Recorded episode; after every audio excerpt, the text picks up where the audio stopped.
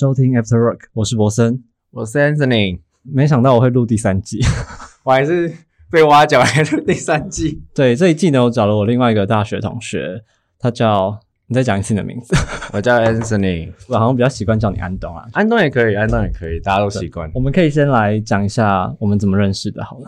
哇，哎、我们大学其实完全不知道对方是谁，我们是后来在一个因缘际会被凑东凑西的必筹会，然后认识彼此。对，我可以讲一下，嗯、如果之前有看过我的影片，还是我之前 p o c k e t 的集数，我好像有讲过我是有延毕的，因为你知道我们大学哦，因为我们读文化大学的夜校，广告系就有一些门槛，但是好像要修那个毕业制作的时候。好像你要先修什么，反正它就有一些门槛，你要修到某些科、某些课程，然后你才可以修毕业制作的那门课。就是必修啦。那时候好像没有很认真的在上课，所以我就 miss 掉这件事情。然后我就发现我那一年完全没有办法修我的毕制，所以我就延毕了一年才修毕制。所以我们是因为这样子认识，我就加入了毕筹会。因为其实我认识的广告系的同学基本上都在我那一届应该要毕业就毕业了，只有我一个人啊，所以我就也不知道加入什么，因为我觉得你要做毕业制作，然后跟别人分组，我就觉得超麻烦的。超级麻烦，要找人。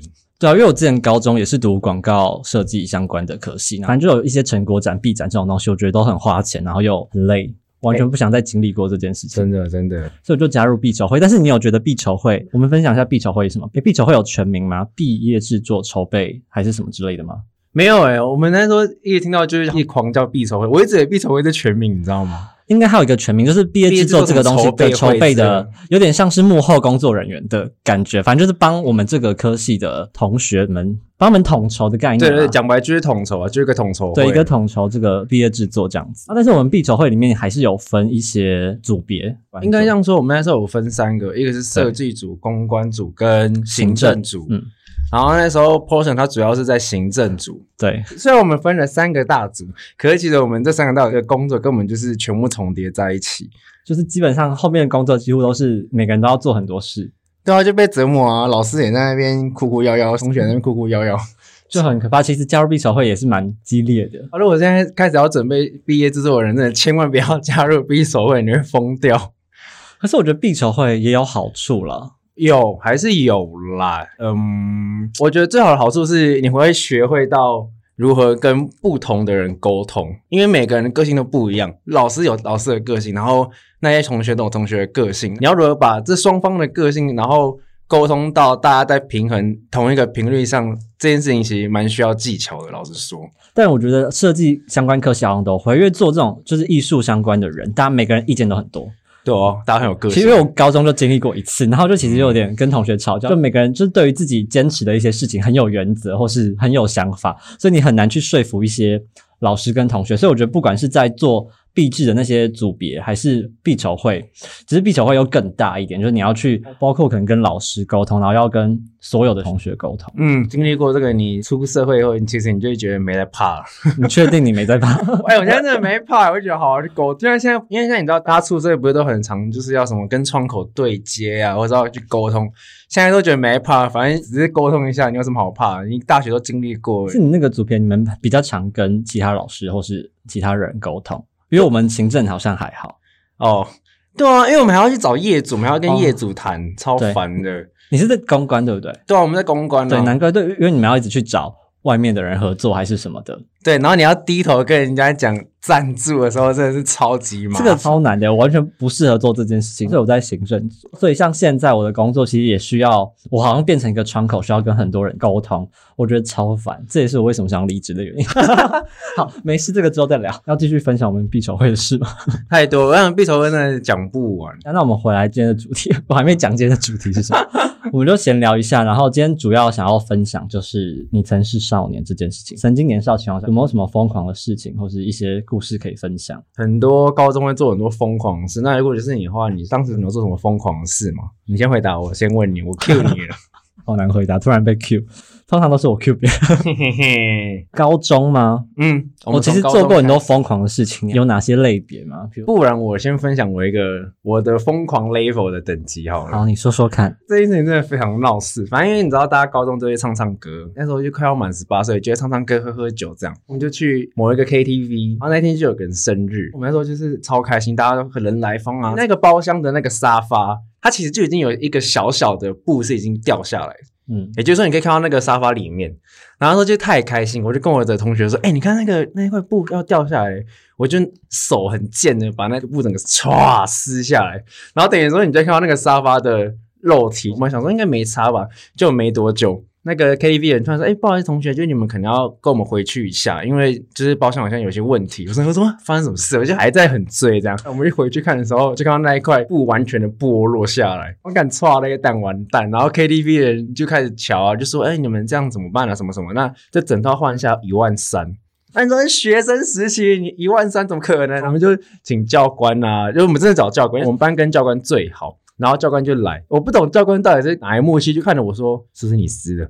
我说：“对，就是我撕的。”他说：“哦，你也是喝太多了吧？什么的？”然后后来教官就跟他瞧瞧瞧瞧瞧，瞧到就是还联络到警察，那我爸妈还来道歉。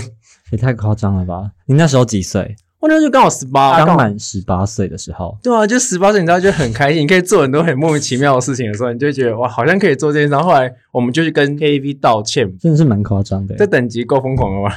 蛮疯狂的。你那时候是喝很醉是不是？就是喝很开心，气氛对，就会人来疯，就做那种很疯狂的事情。我的疯狂应该应该都是叛逆的事情，比如说我在十七岁的时候就买了我自己的摩托车，这买摩托车还好，可是我未满十八岁。哎、对，那你怎么买？对，哎、对，我说我十七岁的时候买，所以你怎么买我？爸帮我买的，但是是我付钱。我高中，我高一就开始在外面打工，我做过很多份工作。反正我高一打工，我就开始存钱，因为我就想要买摩托车。在十七岁那一年，我就就去买了，嗯，可是为什么你会想买摩托车啊？我那个心态是什么？就有车骑很方便啊。因为我读的高中离我家有点距离，早上不是搭校车就是搭公车，但是公车的班次又很少，因为我们高中在一个很偏僻的地方，那个年纪你就觉得有车骑很帅。然后又很方便，所以我就在高二吧，反正就十七岁高二的时候，我就去买了摩托车，然后我就骑车上下课这样子。你爸觉得没差、哦，我爸觉得没差，我爸就是一个很不觉得怎么样的人。那你妈有怎么样吗？我妈有怎么样？我我妈是非常反对这件事情，在这里也宣导一下，我真的是违法，不好意思，我在这里跟社会大众道歉。超夸张，而且就是你跟你爸就是串起来偷偷买车的意思。算偷偷买，因为我爸本来就觉得男生本来就要有车，他没有特别这样子觉得，但是他就没有觉得我未满十八岁就骑车这件事怎么样。反正我爸就是一个比较随便的人，可以这样讲。随和啦，随和啦，不是讲随便，随和啦。我妈就很坚决反对，然后那时候其实也有闹了一点家庭革命，因为我妈就觉得我还没有考到驾照，我为什么要买车？她觉得很危险，嗯，然后所以就有跟我妈吵大吵。反正我那时候就处于一个也是很叛逆的想法，我想说我自己赚的钱，我想买什么你管不着。反正我爸愿意帮我去买，而且你知道我签车的哦日期还是农历七月，这 是有挑过吗？没有没有没有挑过，然后就是。那时候刚好暑假啦，反正就刚好是农历七月，哦我妈一直叫我要看日子，然后想说，我就不想那么迷信，我买个车，你那边啰里啰嗦什么？没有，这 农历七月，那你会有出事吗？那台车？那台车后来当然是有出事，但是在我十八岁生日的时候，然后我满的第一天还第二天，我就去考驾照。嗯考完驾照之后呢，也过没几天吧，我就在路上出车祸了，妈妈说的看日子好像是有道理，而且整个车是摔很烂的那种，真的假的啊？很夸张。那你人有出事吗？我人有受伤，我都是皮肉伤。因为我跟你讲，这个也是很荒谬。反正就那一天陪我朋友去买东西，骑车回来的时候，晚上晃神还是怎么样？好像出车祸的人都会讲这种话。Anyway，反正我住桃园的家有点偏僻，然后我们要去的话都去中立，我比较常去中立，所以我们是骑去中立买东西。回家的路上，那个路就是那种，嗯、那叫什么？省道吗？石头路吗？是很多石头那不，是石头路，走那里比较近，就是没有红绿灯的那一种路。哦，就类似快速道路，比较快。但是它旁边还是有住家，因为就很偏僻，就很乡下，旁边还是有住家的那一种。有一个人，他不知道在干嘛，他把摩托车停在那个摩托车骑摩托车路上的，中间吗他就停在中间哦。可是那一道，可是那一道就是摩托车的路。？Why？然后，然后那时候又很黑，很路灯还没开，我没有看到，我就直接骑过去，我直接撞到他的摩托车，我整个飞出去。你朋友有事吗？我朋友骑在我后面，他被我吓到。哦，是他哦，你们两个分开骑，你不是载他？对，我没有载他，哦我自己骑，所以还好是我自己出事。而且我撞到那个人，那个人坐在摩托车上，他在干嘛？他在跟他朋友聊天，然后电话。没有，他有另外一个朋友，也他就在他的前面而已。反正他的摩托车停在那个中间哦，坐在摩托车上，因为他都熄火的那一种，他就完全完全没有灯，我就不知道他为什么突然停在路上，然后就在在跟他朋友聊天，然后整个撞他摩托车，整个傻眼，我的车整个被摔得很烂，但是他的车没事。妈妈说要什么看日子，果然是对的。哎，我就是想到这个出事之后，我就完全不敢跟我妈说车子要修，我那台车修了大概两万多块。那真的撞的很烂。我那时候哪来那么多钱啊？就是虽然我存钱买到摩托车，但是我是自己先付头期款，然后之后一个月一个月慢慢还分期分期分期还车贷这件事情。我那时候其实也没有多余的钱，所以我那时候还是去跟我朋友借钱先去修我的车。最后当然还是有被我妈发现，又跟我妈大吵了一架。屁孩行为，操！大概就是某一件疯狂的事情。家庭革命我也闹了不少哎，老实说，是要回溯到国中时期。讲到国中了，国中时期就更叛逆。国中时期就想要等下赶快长大啊，什么好像觉得自己很屌啊，什么之类的，头发就乱剪。我妈也是开就是发廊的，我就跑去外面给别人剪。我跟我另外一个朋友，就有一次我们就去所谓的装大有一种地方去剪头发的时候，我就跟他说，我想要我的两旁旁边剃三条线。很 我知道，我经历过那个时期。对对对，就那个大家应该差不多知道那个大概长怎样。剃完回去就就哇，看超帅，觉得超屌。然后我剃过很多图案。对，就是这种东西。然后后来回到家之后，我妈。傻爆眼，他看着我说：“哎，你为什么要剃的这样子？哎，这样剃多少钱然后什么什么？哎，好丑！”狂骂，而且我们俩还不是面对面骂。我妈在厨房，我在客厅，我们两个是对着空气怒吼彼此。啊，我就想剃，然后我妈说：“丑到不行，而且剃浪费那个钱。”我们俩就是因为这件事，我们大概一个礼拜不讲话吧。我后来想一想说，何苦呢？不就是个三条线，有必要吵成这样子？对啊，它会长出来的。对啊，我想说何苦？搞得我们要大吵架，是有什么必要吗？对啊，就很闹事啊。还有另外一个是，我觉得我自己蛮白痴。这件事情真的是流传在我朋友里面。当时呢，其实就对一个女生蛮有意思，我就跟她稍微的告白，算是在一起可能一两个礼拜或是一个月这种。其实你也不懂，国中你哪懂得写？那你觉得哇，就是有个女朋友什么的，有一次他就跟我提了分手，但我也忘记原因了。我就不知道为什么，我那时候不知道发什么疯，我就从，因为我们以前教室在四楼，他再上去五楼就是顶楼那一种，就是会到自然教室啊、音乐教室。我一听到分手消息，我就从四楼跑到五楼，在楼梯的旁边大哭。对 我真的崩溃的哭，我狂哭，然后是后来隔壁班的老师走过来看到的时候，他就马上跟我们班导说：“哎，那个你们有同学在楼上哭。”哎，我想说，干完蛋了，这样全部人都知道，有个丢脸。后来这件事情，全班的人甚至其他班人都知道，说有人曾经在楼梯间大哭这件事情，但不知道你是失恋。对，不知道我是失恋。可是有这么难过？对，我突然觉得，我到底在 难过什么意思？哎，我是哭的很凶，哎，我是哭到啜泣的那一种，哎，到底多难过？还是你难过的不是你跟他分手，是你？我难过的原因好像是真的，就只是因为我当下心情很差而已。但是因为可能就分手是个契机，顺便宣泄一下情绪，这样子蛮不错的。我觉得有一个地方可以让你这样发泄情绪。我还跑到楼上，我现在还是百思不得其解，跑去楼上冲啊笑。很像在演什么，自以为自己在演什么偶像剧。对，我后来我有朋友说，你当时以为自己什么偶像剧的什么主角是不是？我说我这么惨吗？我说我现在觉得好蠢哦，我不想再回想这件事情。可是现在这件事情就变成一个笑话。是蛮有趣的啊，就有经历过一些，在每个年纪你会经历过一些事情。回到这个主题，还有一个部分是我想聊的，就是都几岁了，可以有大人的样子吗？这件事情，你有没有听过？就从小是不是有一些这种声音？有啊，很多啊，尤其是通常都是我爸会讲这种话。而且我还有个哥哥，哥哥觉得有会有个榜样在嘛。但虽然我哥也没什么榜样，但是我爸以前就很常讲啊，你都已经高中啦，你应该要怎么样怎么样啊，你应该要干嘛干嘛，就觉得干超烦。为什么就是会被这种年龄的框架，然后局限说你就是要该做什么样的事情？你说你还有一个哥哥，然后你算是最小的吗？对啊，我是最小的。因为我之前觉得好像这句话好像比较常会是长子还是长女比较容易被这样讲，但是你还是会。会啊，因为像是姐姐，因为比如说姐姐或哥哥，他们好像要当做一个家庭，就是兄弟姐妹的榜样，所以可能会比较容易被说这件事情。像我自己，我好像没有什么经验，就是我爸妈有对我讲过这件事情，可能是因为我从小都蛮独立的，虽然就是有叛逆的时期，但那个叛逆时期不会到很夸张的程度。嗯，很夸张，我觉得蛮夸张的。像我未成年骑车这件事，但是那就是一个时期，因为那个时候刚好就是叛逆期，所以他们可能可以接受这件事情。你可能大学甚至到出社会开始，还是会有这件事情吗？还是会被说就是要有大人的样子吗？偶尔还是会，尤其是你出社会以后，如果你遇到的主管或是遇到的同事、上司是跟你比较会聊得来的话，他们有时候也会讲，就比方说，哦，你现在这个年纪，你不能在可能跟某些业主或者某些其他部门的同事讲话，要有一点点的分寸啊。在职场的确会有这件事情，对啊，这还算是好主管。有些主管可能连屌都不屌你，但是其实已经默默在职场被大家讨厌，你也不知道。那你对于成熟的想象是什么，或是你对于长大的想象是什么？哪一方面？嗯，各方面。关于成熟，对于成熟这件事情，你有什么想象？你觉得什么样代表成熟？你第一反应的想法是什么？应该说，第一直觉听到成熟的话，我应该会想到的是负责任。负责任吗？对啊，你长大以后，你成熟了，当然就会对自己负责任嘛。嗯，这就其实有跟教育有点关系。呃，台湾人教育就会觉得。小孩就是要听话，就是要乖乖读书，巴拉巴拉。可是，在国外的想法，他们会觉得说，其实你在学生时期的时候，或是在成长过程中，你就要知道说，你要对你自己负责任。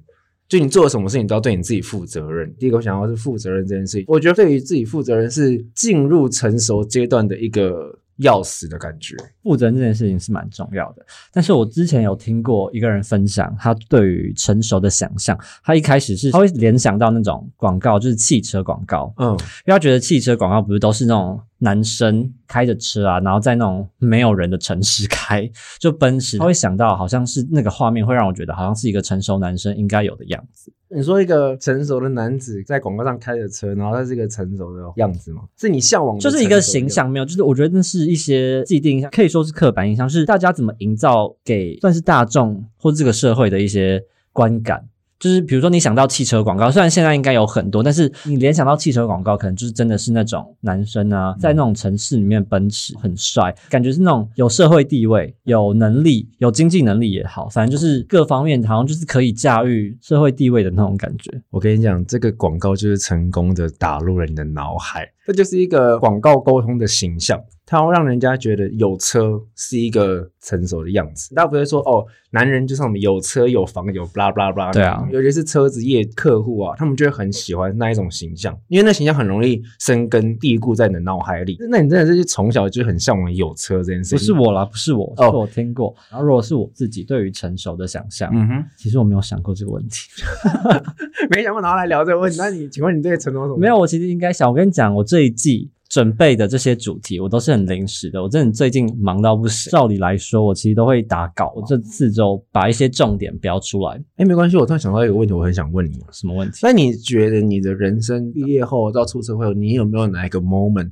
让你觉得你自己是哇，我好像真的是一个长大的状态了？长大的状态，比方说你可能今天做什么事，或者你今天经历了什么，人家不是说不经一事不长一智吗？那我的意思就是说，你可能某个事情上，或是某一个经历的过程，经历完以后，你突然就发现，哦，这好像真的就是所谓以前爸爸妈妈或者是长大会经历到的某些经历。就你有没有过这种 moment？我觉得它是循序渐进的。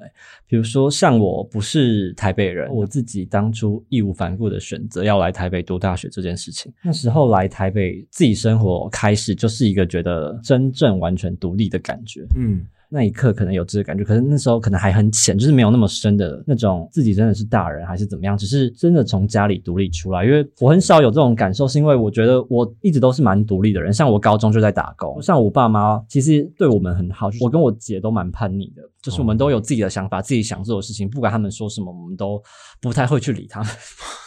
我不知道这是好还是不好，没有到现在还是，我们应该都是一直都是很做自己的人。你说你跟你姐吗？对。哦，我跟我哥也差不多。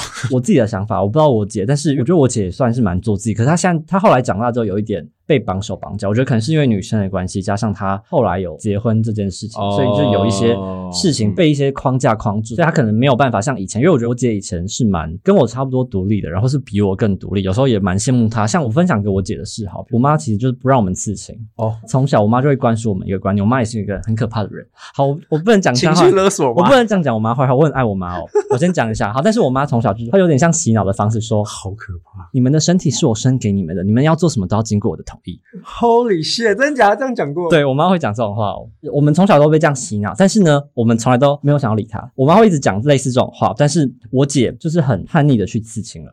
而且还不止刺一个。我姐身上刺了蛮多的，但是她刺的都是有意义的事情。其实我也想刺青，我觉得我姐很厉害，她知道自己想刺什么。我虽然想刺青，但是我一直不知道我自己想刺什么，我才没有去刺。因为我觉得刺上去就是一辈子，我要好好思考，思考到现在我一个都还没刺。好，这不是重点，重点就是我姐都去刺了。我姐刺了之后，我就要帮她隐瞒嘛，就是因为她就刺在身上某些部位，有时候会不小心怕被我妈看到什么的，反正最后还是被我妈看到了。那你妈有说什么吗？也是家庭革命，就大哭，想说我们怎么这么不听话。有到哭的程度，也太厉害了。我妈很会哭，不行，我不能去讲我妈坏话。你妈是琼瑶是不是？你妈是琼瑶，很会哭。我很爱我妈，对我妈就是很戏剧化的人。我再分享一个，有可能是因为我妈不是台湾人，你知道这件事吗？哦，你继续说。自己一个人来台湾，嫁给了我爸，所以她就觉得她的亲人就是我跟我姐，还有你爸。嗯，我爸不一定。好，OK，不是重点。反正他就觉得他唯一的亲人就在台湾的，可能就只剩我跟我姐。反正我妈很爱我们的关系，他就觉得他要保护好我们之类的这种想法，他就很在乎我们做的任何事，他不希望我们变坏或者去做一些他觉得不应该做的事情。嗯，对他的观念来说啦，所以就刺青对他来说就是像是一件坏事。我不知道，就是你背叛了他对你们的爱。对，然后所以我妈那时候就真的很难过，因为她觉得就是她那个想法，她说你们的身体是我给的，你为什么要去要做这件事情，闹得很严重。然后我就一直用理性的方法在说服我妈。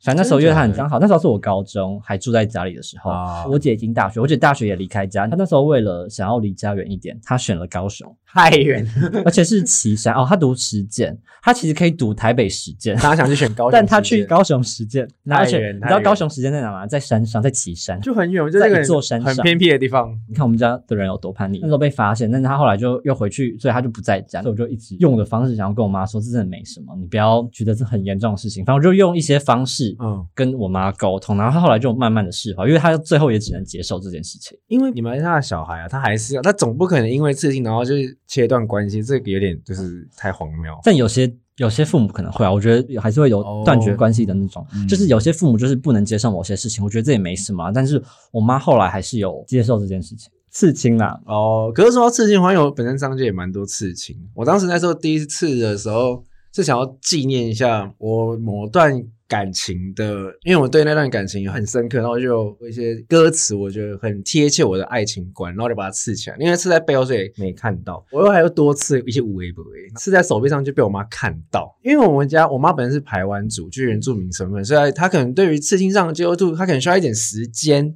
她还是有些有些就是很戏剧化的反应，但她到后来，她就是慢慢的接受这件事情。因为对我们族来说，我们也是会有一个东西叫就是手纹，就是我们。会有个文化叫做手纹，是要用拍刺的方式刺到手上的那一种，所以我妈就会觉得刺青这件事情是还 OK 啊。倒是我爸他本人就会比较，他最夸张，人家一看到他说：“你明天给我去洗掉。”我说：“我要去哪里洗？”因为我爸就是一个非常传统的哈嘎宁，所以你爸比较保守，我爸保守惨，我爸就是那种曾经某县市市长的头号粉丝。其实我觉得听下来，我觉得你。对于长大跟成熟的这件事情的转化，就是独立。你跟英姐感觉就看很渴求独立。那我的意思是，我觉得你们两个对于长大，可能就是你们要有独立，才会觉得哦，这是一个长大的状态。我其实，在独立的当下，没有觉得这是长大，我只是觉得我就是想要做我自己想做的事。像我刚刚有提到来台北读书嘛，对啊。如果真正意识到自己长大，我觉得是。嗯，真正毕业之后，然后有赚到比较多的薪水，有能力包红包给爸妈这件事情。哦，我觉得那时候才觉得自己有长大的感觉。你爸妈会收吗？我爸妈会收啊，真的假的？对啊，我也会，因为我就是要包给他们的，因为我觉得我有能力。那时候就觉得自己有能力可以回馈，你算回馈这样讲好像又有点那种 传统，但就是觉得你有办法做到这件事情，好像自己真的有一点能力，有一点什么吧。是哦，我爸妈不会收，也是我爸，我爸超夸张。因为我爸有一个很莫名其妙的观念，不知道为什么我从小听到大，我还是印象很深刻。我阿公就是我爸爸的爸爸，就曾经跟他说，只要父母亲还没有死之前，就是在他们眼里都是小朋友。所以在我爸的眼里，我跟我哥到现在，我哥都结婚生两个小孩，他还是觉得他是小朋友。最夸张是像之前那时候我哥还住在家里的时候，然后我哥就是工作就已经二十几岁，已经快三十岁那种，半夜可能十一二点出门吧，我爸还会出来说你要去哪里。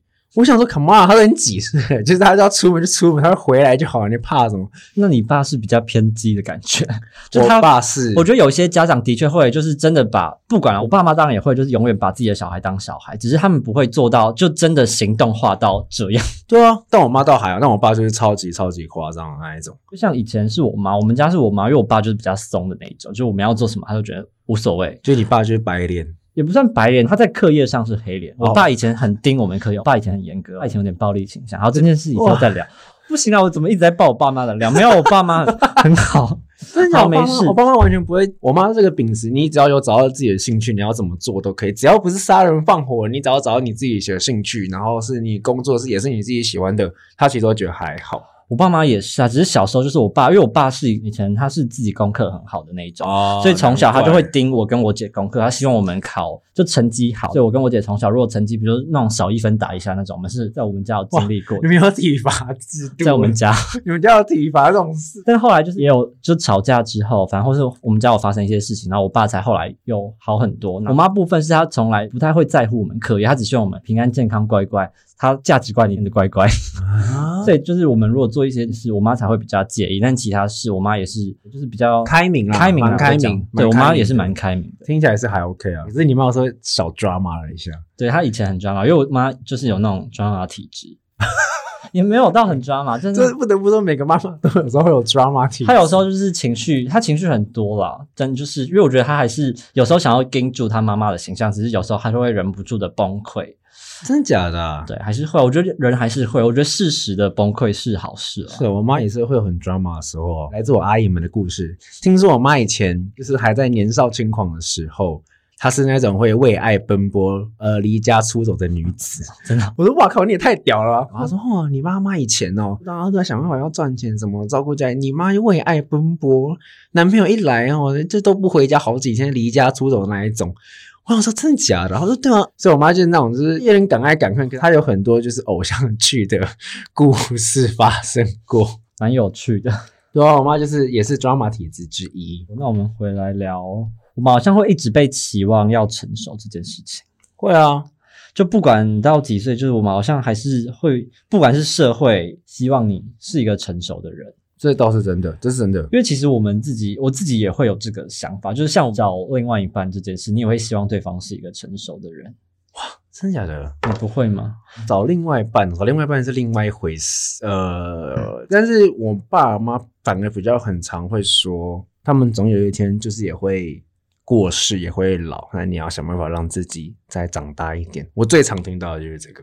还要再长大，到底要长多大？对啊，我想说，到底要多大？也不是这样说。我妈有一次也是很感慨的，突然跟我说：“妈妈不可能会陪着你啊，我也会死啊。”我跟我妈妈会聊死亡这种事情，嗯所以他们就是说：“哦，妈妈也会死掉啊，你要独立啊，爸爸，或者要长大啊，爸爸。”超常听到这种事，反而不是社会逼迫我长大，反而是我爸妈逼迫我长大。所以你找另一半，你要找很成熟的。没有到很成熟，就是因为自己是我啦，我没有说全部人，但我自己对于另外一半，我会希望他也是一个成熟的人。然后像我对成熟的定义，之前集数可能有分享过，我应该不用再讲。反正我就觉得你至少要可以沟通，愿意沟通，然后嗯要听得懂人话。没有，因为我真的遇过太多听不懂人话的人啊，听得懂人，很这标准很低吧？这个毕之后还是有些人听不懂。对，这个之后有机会再聊。反正就是希望他某定程度上要有成熟，可以对话，可以沟通，反正就是可以沟通。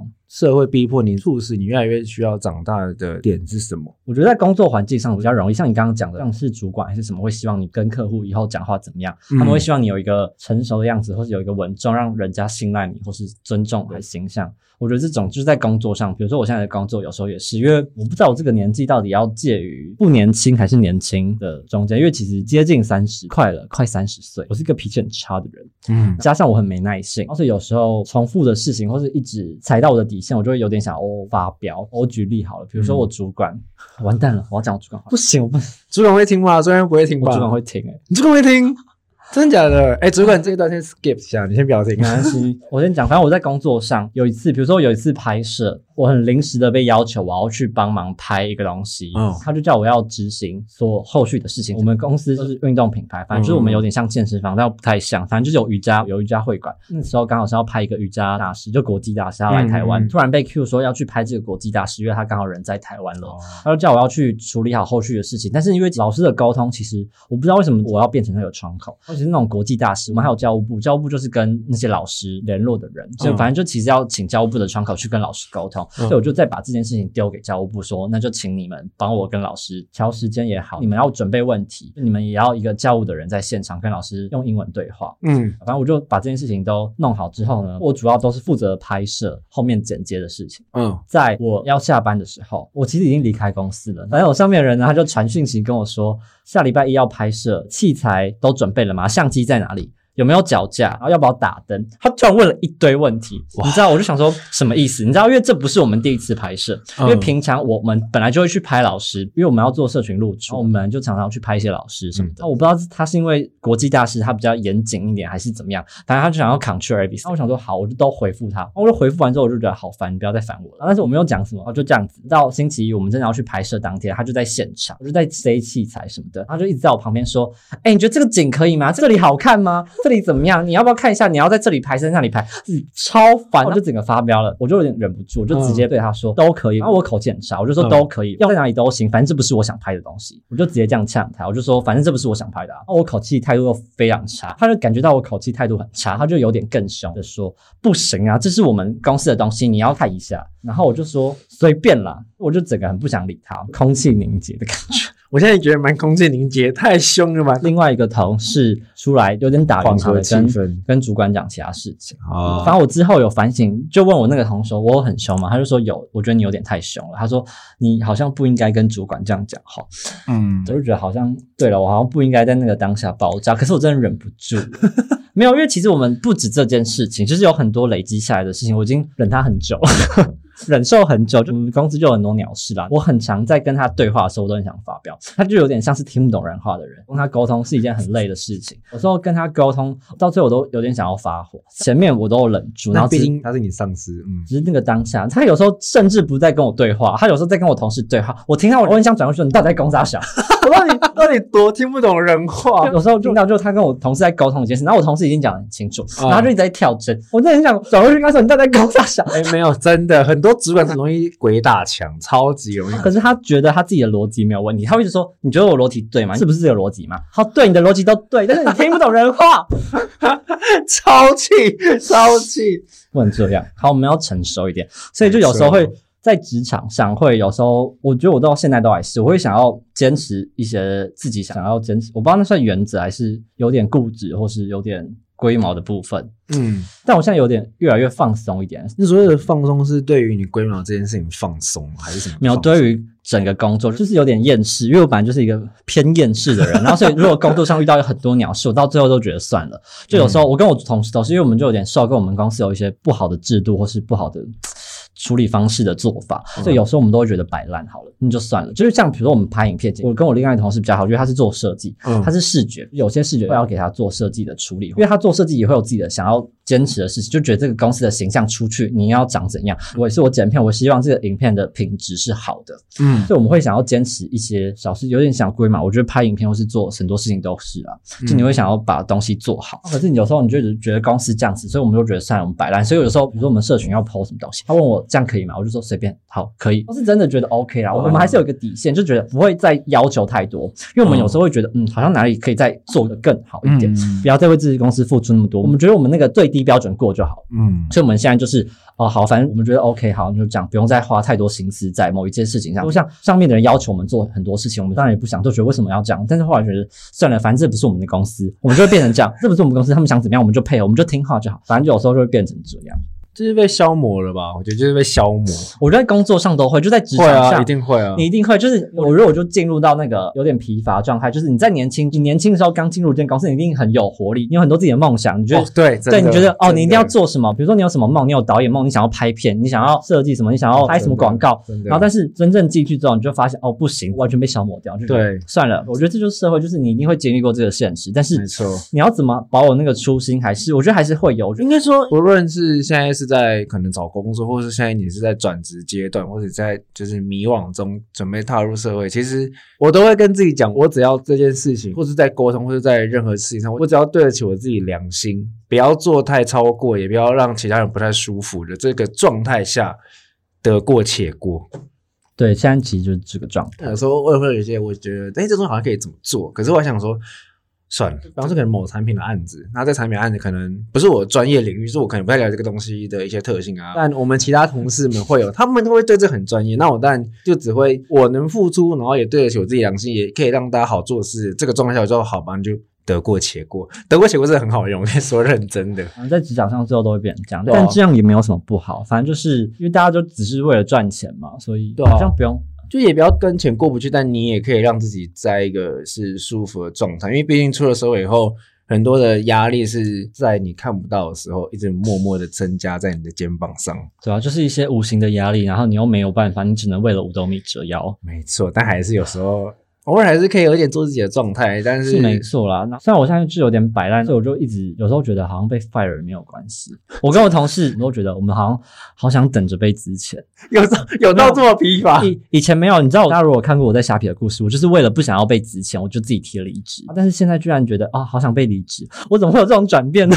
这转变也太，以前都很怕被离职，然后现在觉得好像被离职也没什么差。觉得好像离职真的可以拿到钱，因为你当当初我分享我虾皮离职故事，其实很多人都跟我说，你为什么不等被资前，然后还可以拿遣散费？很多人会觉得你会干嘛跟钱过不去？然然后我就觉得，对啊，我当初在坚持什么，已经几年前的事情，就觉得那时候好像就还还处于一个我不知道那个状态什么，就是你在年轻一点的时候，你会有一些想法，觉得你好像不能妥协一些事情，你想要坚持自己的一些原则，还是自尊，觉得被资前是一件很丢脸的事情，之类的，我不知道。那时候在坚持什么？反而到现在又被消磨了几年之后，觉得好像被之前蛮不错的。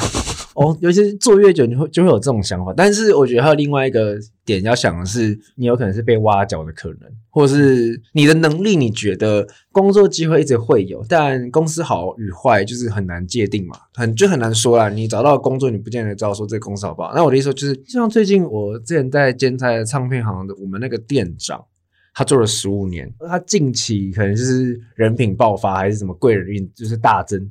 就有一间某公司想要挖角他，啊就怎么办？你就我要离职吗？我说你就走啊，那边十五年你还不去闯闯看？你难得有这个机会，如果薪水什么都比较好的话，那我真的非常疯狂的 push 他说你就去。他们也是会很想被值钱，可是我觉得如果你有更好的机会，你何苦在那边等之前？对，我觉得如果刚好有机会的话，那当然是可以。但是没有的话，因为就是刚好都没有嘛，所以就是在想说有哪一天被自强好像也没差。就相信自己的能力了，应该是可以啦。但是没关系，我觉得就先就这份工作对我来说就是能做就先做。所以我最近才想说，刚好我有一个机会，只是跟你说过就是台南而已嘛，所以我只是在考虑要不要搬去台南。但这件事情就是想想就好，我可能暂时还是离不开台北了，暂时我不知道。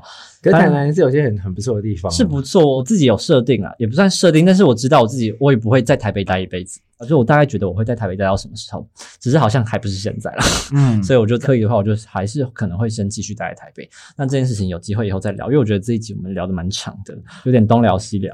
我们可以分享一下，就是这一季呢，因为安东他是一个非常非常爱看电影人，我也非常非常爱看电影，那他比我涉猎的电影更多，就会看影展片的那一种。这一季的可能有时候会以电影的角度来分享一些事情，或是请他推荐几部电影。好，你先推荐一下。之前有参加一个国际纪录片影展，那它里面有一部电影，中翻叫做《奥斯陆少年有点烦》，那英文叫做 Brothers，它是一个因为我好像知道这部片，好像是欧洲那边的电影。那它其实是一个以妈妈的视角去拍他两个小孩长大的过程，他是有一点点用电影的方式，他有点用纪录片的形式在拍他小孩长大。在那个片里面，他妈妈讲到一句话，就是说自由是需要负责与选择的，也就是说，我给你了一个你可以独立的机会，但那些都是你的自由，你要去选择，那你要对你自己去负责。我觉得这部片我自己的解读了，我那时候看完之后感觉是，哦，好像真的。有一点这种感觉，就是我妈虽然可能没有特别督促我的功课，特别一定要我有什么超大成就，但是回头去想，我就发现其实我妈给了我蛮多自由。虽然在自由的过程中，可能有时候会发生一些不好的行为跟事情，我妈可能就会问说：“那你觉得你自己该怎么处理？那你觉得你自己要怎么去做？”我就觉得这部片很有感触。再延伸另外一个东西，是一本书，它叫做《以母之名》吧，是一个国外的一个。脱口秀演员写的，拿那本书给我妈看，我说：“哎，你去看这本书。”我妈看完的时候，就是跟我说：“哇，跟你妈很像哎，就是看自己小孩长大，什么什么什么什么之类。”所以是推荐这本书给你妈看的。哎，是我先看完，嗯，我看完以后，我就拿给我妈看。后来我妈看完的时候，就说她觉得那本书里面的妈妈这个人很贴切她的形象。t r e v o r 诺娃写的。他是一个美国很有名的，算是主持人，那也会讲就是脱口秀啊。以母之名，就是以他长大的经历跟他妈妈相处的过程的一本书。那他讲到很多在跟妈妈相处的状态，他们也讲到是南非那边的种族制度的问，就是种族上的问题。他妈其实只是想要有个小孩，但他妈没有想要结婚一事。然后他妈就好像就是遇到一个观光客，瑞典人还是什么人的，就跟他说：“你可以帮我生一个小孩吗？”然后那个瑞典人说：“我的 fuck，那我想要一个小孩，我想要一个小孩陪我，就是因为这样，所以他才会被生出来。因为他是一个混血的状态，所以在南非那边的，他会觉得嗯你很特殊诶，你也不是南非的某一族的族人，但你却是会讲我们的族语。然后里面有一句话就有说到说，语言是一个可以让人达到共鸣的。”一个方式，这样说好了。比方说，你今天遇到一个外国人，他可能会讲英文，你刚好也会讲英文，那可能就是哦，所以你懂我在想什么，你知道我想跟你沟通什么。他们很爱督促他的功课，有的没的，然后他就为了不同的语言，然后他就听到有一个族人在偷骂他，用他们的族语骂他，他其实听得懂，他就回头回他们说：“哦，我听不懂你们在讲什么，我知道你们在干嘛。”他们就吓到，所以他才意识到说，其实语言是一个可以达到共识的，可是认同的一个方式。这两个东西推荐给你们。以上就是差不多是我们这一集的分享。最后送给大家这首歌叫《When We Were Younger》，我们下集见，拜拜，撒由那拉。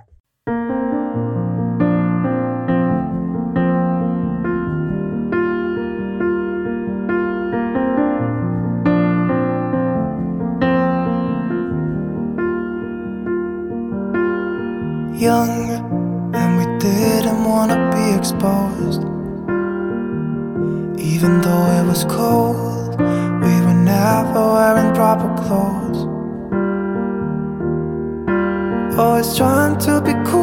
to be those bad guys, smoking cigarettes behind the school.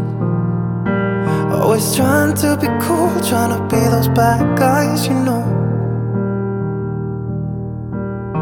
I still think about what we had when we were younger. We were never running out of time. As long as we had each other, everything was black and white. Driving in a car, never knowing how far we go. When we were younger, oh, when we were younger, I remember a girl. I would sneak into her parents' house I could stay for hours and we looked into each other's eyes. Hey, I thought I was Romeo, I was looking for my Juliet. And as soon as I left, I told my friends.